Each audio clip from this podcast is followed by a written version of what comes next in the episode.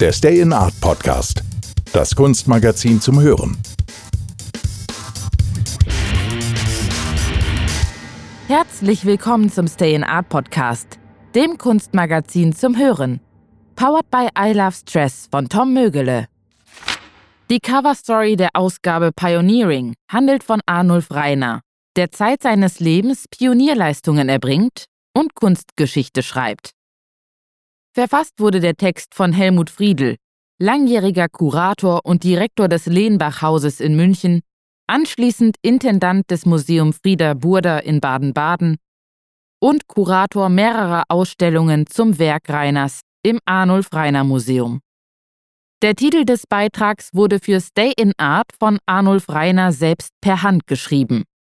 Am liebsten male ich an der Übermalung einer Übermalung daneben ein großflächiges rotes Werk, eine Übermalung. Ein Anblick, der berührt und die Neugier weckt, tief in den Text hineinzulesen.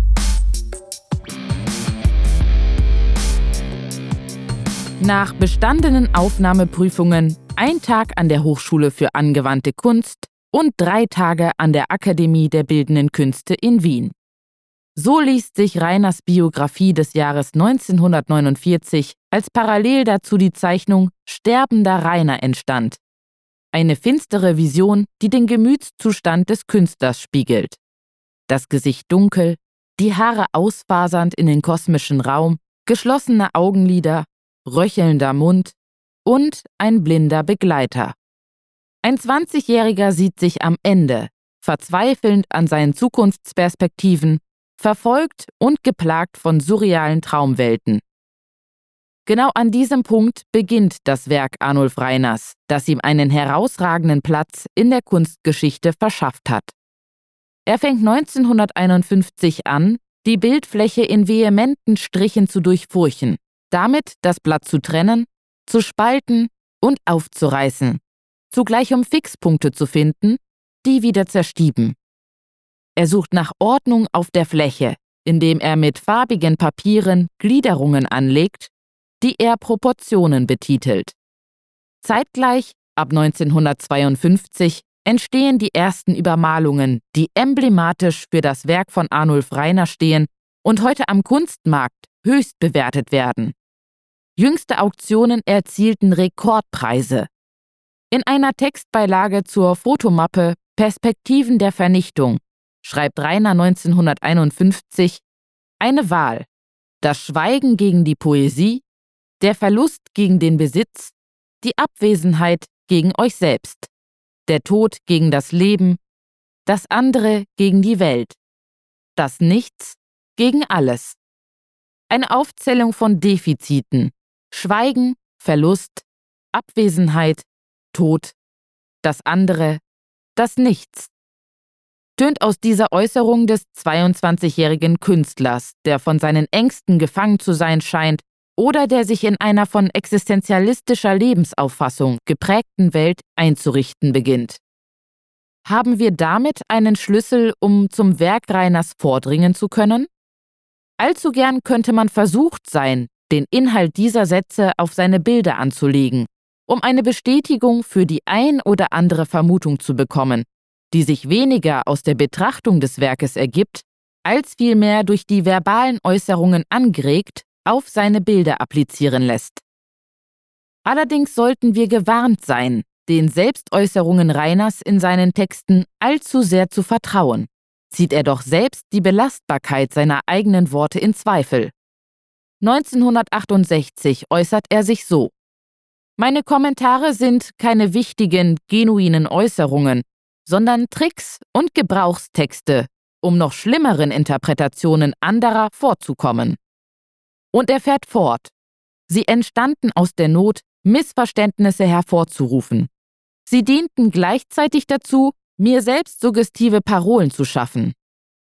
Auf dieser Grundlage des Zweifels an der Richtigkeit einer Erfassung seines Werkes durch das Wort versetzt Rainer jeden, der versucht, sich seinen Bildern damit anzunähern, in noch größere Unklarheit.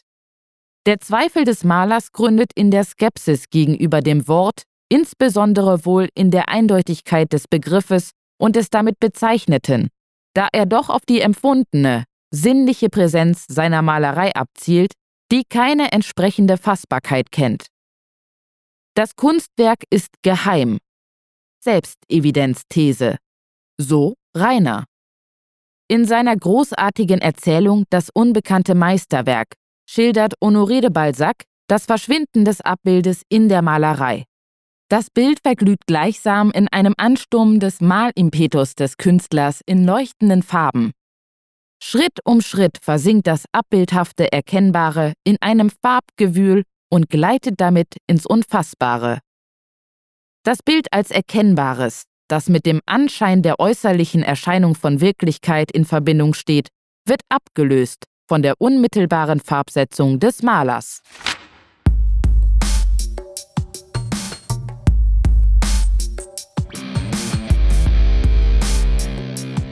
Nun gestaltet Arnulf Reiner aber aus einer nahezu gegensätzlichen Position heraus, nämlich der eines Kampfes mit der Leere und gegen das Nichts, die weiße Fläche. Ihm, also Rainer, fällt es schwer, ein leeres Blatt, die Schönheit einer weißen Leinwand zu stören. Er wird verlegen, wenn er diese Stille verletzen soll. Erst angesichts anderer Bilder wird er zum Maler. Seine Inspiration schweigt vor der Natur, der leeren Fläche, vor Plakatwänden. Erst gegenüber Werken der Kunst stellt sie sich ein. Sie provozieren ihn. Das gilt nicht nur gegenüber den Bildern anderer, sondern auch gegenüber seinen eigenen Arbeiten. Wenn daher bei Rainer das stimulierende Bild als Substrat seiner Malerei dient, ja geradezu eine notwendige Grundlage darstellt, dann lebt hinter dem Wabern der Malschichten seiner Übermalungen immer der Glaube an das Bild. Das Bild aber äußert sich im geheimnisvollen Dunkel des Schwarz oder es glüht im Rot der Überdeckungen. Der organisch-schöpferische Akt ist hier vielleicht noch wesentlicher als das fertige Bild. Rainer. Das Bild wird ertränkt, aber zugleich bewahrt. Reiners Methode kommt dem Auswerfen von Netzen gleich, in deren Maschen sich das ein oder andere Stück verfängt, das sorgsam bewahrt wird als Spur der Erinnerung. Seine Bildoberflächen verraten diese Malschritte, in denen er sich unterschiedlich intensiv mal dem einen Bereich des Bildes widmet, um sich nach der gewohnten Veränderung des Bildes einem anderen, offensichtlich gewordenen Detail zuwenden zu können. Dieser Prozess kann sich über längere Zeiträume hinziehen. Am liebsten male ich an der Übermalung einer Übermalung, so Rainer.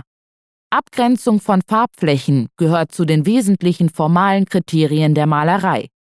Dass Rainer aus dem Proportionsgedanken als ganzheitlicher Grundlage einer weitgreifenden Gestaltung der visuellen Lebensarchitektur die Form des Kreuzes abstrahiert, lässt erkennen, welche Bedeutung der Formfindung der Malfläche in seinem Werk zukommt.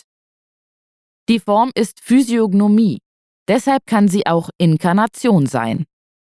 Bevor es uns nicht gelingt, das Sakrale in der einfachsten Proportion sichtbar zu machen, ist die Darstellung der inkarnierten Gottheit unangemessen. Es wird jedoch der Blick auf die gekreuzigte und auferstandene Gottheit sein müssen, der uns diese Proportionen finden lässt. Genauso wie es nur diese Beschauung ist, die die Figuration aus der Abstraktion herauswachsen lassen kann. Wir müssen das verborgene Kreuz herausreißen, im rechteckigen Bildplan, der für uns die Welt bedeutet, jenen Punkt erobern, in dem sich horizontale und vertikale schneiden. Laut Rainer 1955.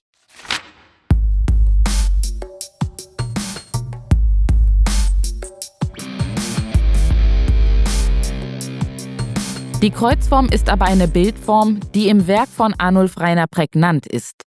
Die Kreuzform, die vertikale und horizontale in sich verbindet, wurde seine Malfläche. Die Kreuzübermalung von 1956 in ihrem dichten Schwarz entfaltet sich auf mehreren zusammengefügten Tafeln, die sich zur Kreuzform fügen. Aus der Nachtfinsternis leuchtet noch ein verlöschendes Glutrot am unteren seitlichen Rand, das von dem Maldrama spricht, welches sich abgespielt haben muss. Die Spuren der Erinnerung lassen sich in den schwarzen, häufig übermalten Bildpartien an Verdickungen und durchscheinenden Pinselstrukturen ablesen. Die Nacht hat das Kreuz erfasst. 1958 setzt Rainer auf ein Ausstellungsplakat den Satz Die Sonne wird schwarz. Was wird uns bleiben als Niederfallen, um zu verbergen und zu erwarten?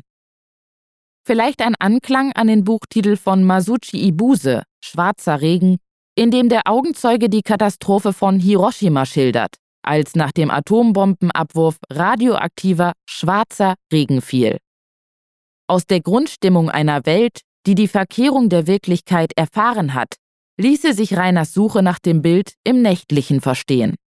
Stehen also hinter den Übermalungen Vorstellungen von Bildern, die in einem langwährenden Prozess verfinstert, ausgelöscht und von emotionalem Malgestus überlagert wurden, so sehen wir in einem anderen, umfangreichen Teil des Övres von Rainer die Beschäftigung mit dem Abbild. Den entscheidenden Ausgangspunkt dafür bilden die Selbstbildnisse. Dabei entstand das eigene, mit kräftigen schwarzen Linien bemalte eigene Gesicht, mit dem er sich 1967 in der Öffentlichkeit präsentierte, am Beginn der Entdeckung seines Selbstbildnisses. Eine Frage nach dem Medium, dem Bildträger, wird hier in einer Aktion vorgetragen. Zunächst als Erweiterung von Papier und Leinwand wird die Befassung mit den Automatenfotos in den Jahren 1968 und 69 zu einem weiteren, großen Thema seines Schaffens. Face Farces betitelt er diese Selbstbefassungen, die in Automaten am Wiener Westbahnhof aufgenommen wurden. Das Bedürfnis, einen bestimmten Ausdruck, eine besondere Spannung des inneren Zustandes nach außen zu bringen, führt Rainer in den performativen Selbstentäußerungen zu Bildern, die die Stärke besaßen, sowohl für sich zu stehen, als auch Ausgangspunkt einer weiteren, malerischen Bildbefassung anzunehmen. Die Resultate seiner Selbstgespräche vor der Kamera sind Abbildungen, aus denen neue Bilder folgen konnten. Hier gelingt es Rainer, sich und seine Malerei im Selbstbildnis wiederzufinden. Sein Reagieren auf das Bild wird an diesen auf Fotovorlagen basierenden Darstellungen nun anders wahrnehmbar, bleibt doch ein mehr oder minder deutbares Vorbild bei aller Überstrichelung, Zerkratzung, Fingermalerei und Zuschüttung erhalten. Die Malerei misst sich nun am fotografischen Abbild und am Ausdruck der Bildvorlage. Sich dem Unfassbaren zu nähern, bringt Arnulf Reiner wohl auch dazu, sich mit den wenigen Fotografien zu befassen, die unmittelbar nach dem Atombombenabwurf von Hiroshima entstanden waren. 1982 unterzieht sich Rainer der Aufgabe und schafft einen Zyklus von über 70 Einzelbearbeitungen. Es ist ein Trauerschleier, der dem Ascheregen gleicht, den er über die Vorlagen legt. Eine Zerstörung über dem Bild der Zerstörung. Rainers Motivation schreibt er in einem Vorwort zur Publikation des Hiroshima-Zyklus. Wir ahnen heute alle, dass damals in Hiroshima das Ende der Menschheit eingeläutet wurde. Nicht nur als Metapher, als Hinweis, sondern bereits anschaulichst. Es war der Anfang. Ob wir es uns eingestehen oder nicht, so wird unabwendbar das Ende der Menschheit geschehen, aussehen und vergehen. 37 Jahre danach versinkt Hiroshima längst aus unseren täglichen Bildern, Gedanken und Handeln. Auch mein Gehirn vergraut mir alles. Mehr als dieser Aschenschleier in uns, diese Vernebelung und Versteckung um uns, ist auch in diesen Bildern nicht entstanden. So Rainer.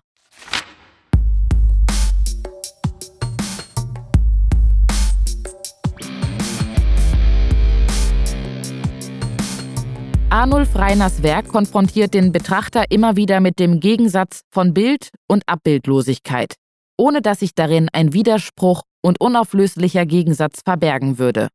Seine unerschöpfliche Gier nach neuen Bildern, die ihn stimulieren, sie provozieren ihn, um Reiners Worte zu verwenden, und eine Reaktion von ihm fordern, zeigen nicht zuletzt auch seine zahlreichen Überzeichnungen von Büchern und von Motiven. Das Hineinzeichnen in ein illustriertes, altes Buch, seine Kupferstiche oder Lithografien zu bestricheln zu umkreisen und bemalen, um dabei die Vorlagen zu verändern und zu verbessern, gehört zu den echten Tabubrüchen.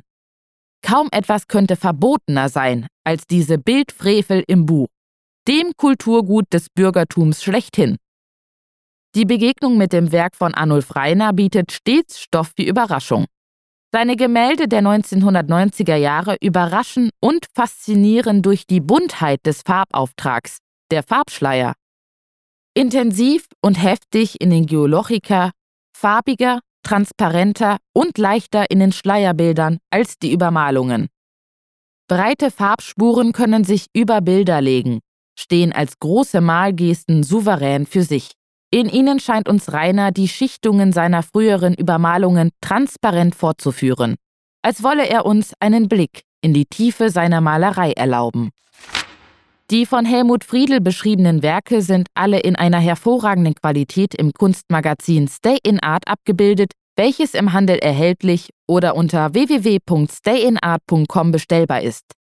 Wenn ihr es regelmäßig hören möchtet, abonniert unseren Podcast, der mit freundlicher Unterstützung von I Love Stress von Tom Mögle kostenlos zur Verfügung gestellt werden kann. Bis zum nächsten Mal, hier beim Stay in Art Podcast mit reichlich Stoff für Überraschung. Das war der Stay in Art Podcast, das Kunstmagazin zum Hören, der mit freundlicher Unterstützung von I Love Stress von Tom Mögele kostenlos zur Verfügung gestellt werden kann.